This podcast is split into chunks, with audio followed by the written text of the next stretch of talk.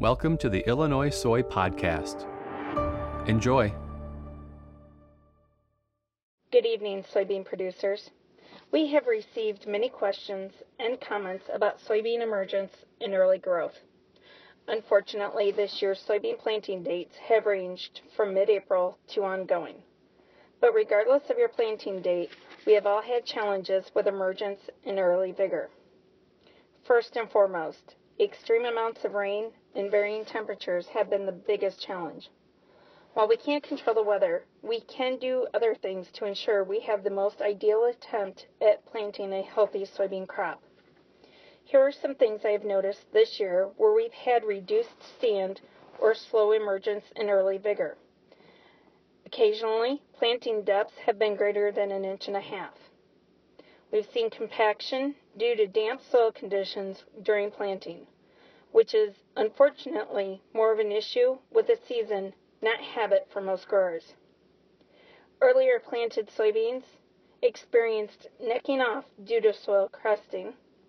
We've noticed increased phytotoxicity with our pre-emergent and pre-plant herbicides due to wet soil conditions cool temperatures, and timing on the emergence of the soybeans. Typically, these have been more cosmetic and have not had a large impact on reduced stands. Due to saturated soils causing soybeans to rot prior to emergence or dampening off once emerged. So, what can we do different? We can't change the weather, but we can manage our soybeans for reduced impact from the weather. Here are some thoughts for next year.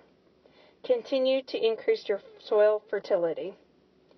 Spend additional time on variety selection, making sure you have the correct soybean for the right acre. Consider soybean, soybean treatments to promote early vigor and reduce the impacts of disease and insects. Plan to wait for ideal planting conditions.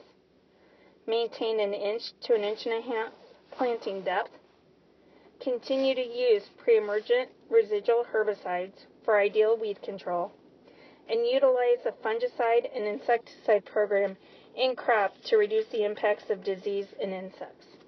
As you move in throughout the year and into 2016, please let your soybean envoy know if you need any assistance.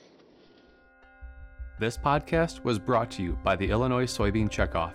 For more useful information about growing soybeans, visit ilsoyadvisor.com. That's ilsoyadvisor.com.